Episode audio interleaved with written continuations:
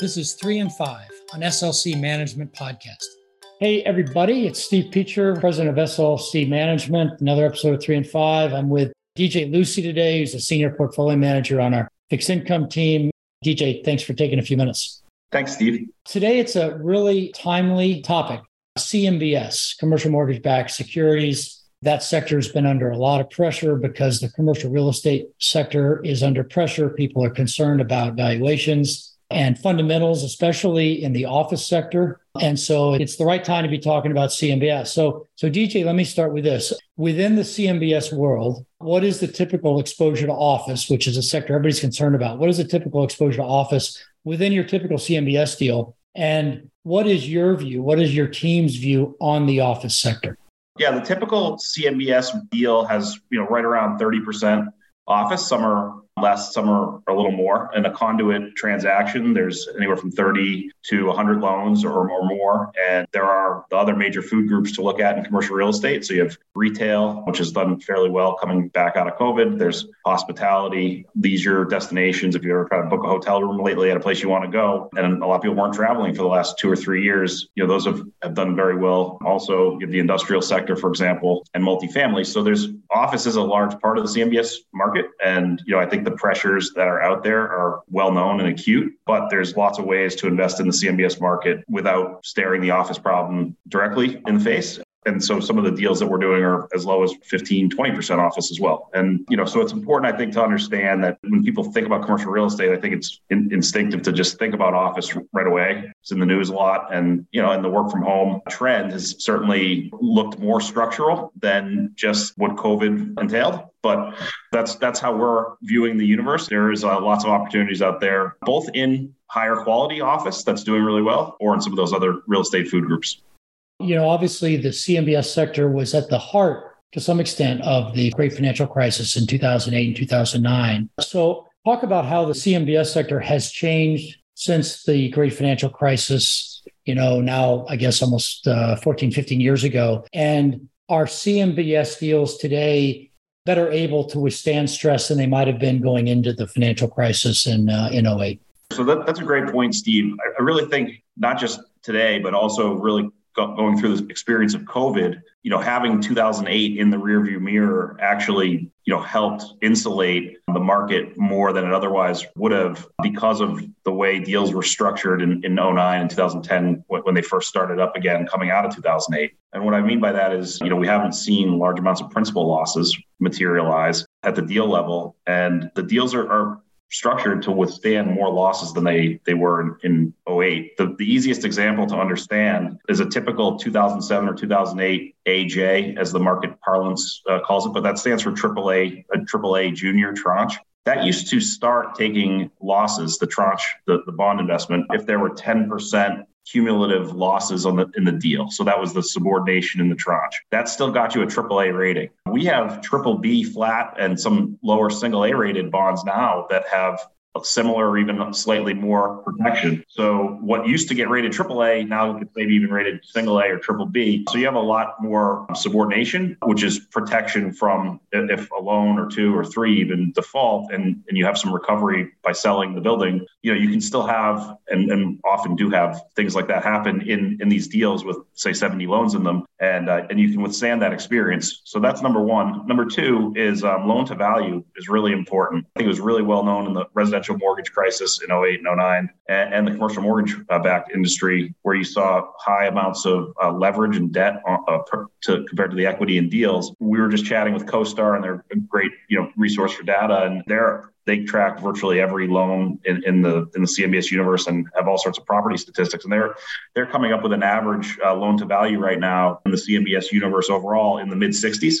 So if it's 65 LTV, even adjusting for all this property distress that's already happened, you know, there's still uh, 35% equity, you know, in, in these loans right now. So, you know, those are the two major factors, equity in the deal and the subordination and credit protection and the structure of these deals. Whenever any sector in the markets is under pressure, it also, it also means that you can find opportunities. So when you look at the market, there are conduit deals, which are generally comprised of a diversified portfolio of loans, or there are single asset borrower loans, which is where it's one property, one loan, one property. do you have a preference for a single property deal versus a deal with a more diversified portfolio? And away from office, are there kind of subsectors or other pockets within the CMBS industry that you're particularly focused on? Yeah, so we have a mix of single asset, single borrower, which is also referred to in the industry as SASB. That's what the acronym stands for. And, and we have a mix of that, those uh, deals, as well as conduit. SASB, I think, through a lot of the last 12 to 24 months, or even coming out of COVID, is a little bit easier to underwrite because if you have one trophy asset, which typically is in a, SASB deal, you know you can get your your arms around that and really know uh, what you're investing in. Versus a conduit deal has you know, some of the smaller loans. It's just if there's say 80 loans in a deal, it's very hard to have the same level of comfort with the 79th loan. That's a, a much smaller loan. So SASB, from a fundamental standpoint, you know you can really hone in on what you want to invest in, like we, we, talked about retail earlier. Some of your kind of A plus retail destinations are, are, doing really well. And, you know, in SASB, you can really isolate that. And, and that has also cheapened on this widening that you've seen across the CMBS space. I will say, because I think investors have gravitated towards that theme, that has opened up some really incredible opportunities within Conduit because most investment capital markets environments, when a sector is under a lot of pressure and becomes very hated, that can be sometimes the best investing opportunities out there. And so in conduit, cleaner conduit deals with really good assets underneath them, even some office, like we talked about, I think there's a real, real quality bifurcation office where newer buildings with reasonable debt on them and high occupancy are still destinations for financial services firms like our firm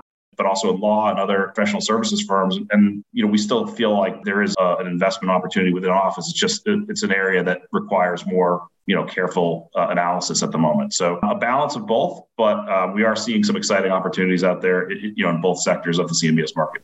Well, a, there's a lot to talk about. We could probably talk for easily half an hour on this sector because it's big, it's complicated, and there is a lot of stress. So, actually, and these are the personal question, but maybe somewhat related. I think one of the big things we're all trying to figure out is where is return to office going, and to what extent. And it's not so much next month, but five years from now, is it going to be people going to be back in the office the way they were pre-COVID, or is this here to change? Is it structural, as you mentioned earlier?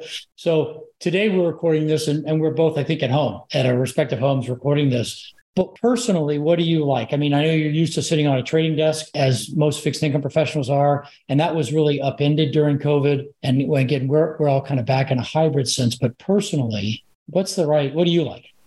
Yeah, so I think, and this actually is both a personal question, but it also dovetails with the, the view that some of the you know better office still makes for a great investment. I think it's clear that flexibility is is one of the things that's here to stay. But I do think there's some sense of camaraderie and um, some missing personal connections that we you know that we had during COVID or felt a loss during COVID in terms of personal connections. So for me, I personally like going in as we have a hybrid model now at SLC. I like going in three days a week and seeing colleagues and really getting their insights on not just the market, but you know what restaurant they went to the night before or things like that. You know, we have offices in a lot of really destination kind of cities that you'd like to visit and great cultures. So, you know, I think that hybrid model is really a strong model. So I think you're going to continue to see people go in more and more two, three, four days a week according to their preference. And I think that flexibility part where, you know, you have an appointment or you have a doctor's appointment or you have some personal travel or whatever, I, I think is going to be a part of the working experience longer term. But I do think having that anchor of the office for culture and camaraderie is um, is is a good thing. And so I think that firms are trying to kind of work out right now that what that balance looks like. Well, I would also say, you know, relative to a trading desk where it can be a great way to communicate, but it can be also loud and a hard place to think that certain times having in some ways being able to stay at home or at least go somewhere you can actually not have chatter in the in the background the whole time, which is what a trading desk is like, can be can be beneficial. Well, anyway, DJ, this is a great topic. Thanks for taking a, few minutes. And uh, thanks to everyone for listening to this episode of Three and Five. Thanks, Steve.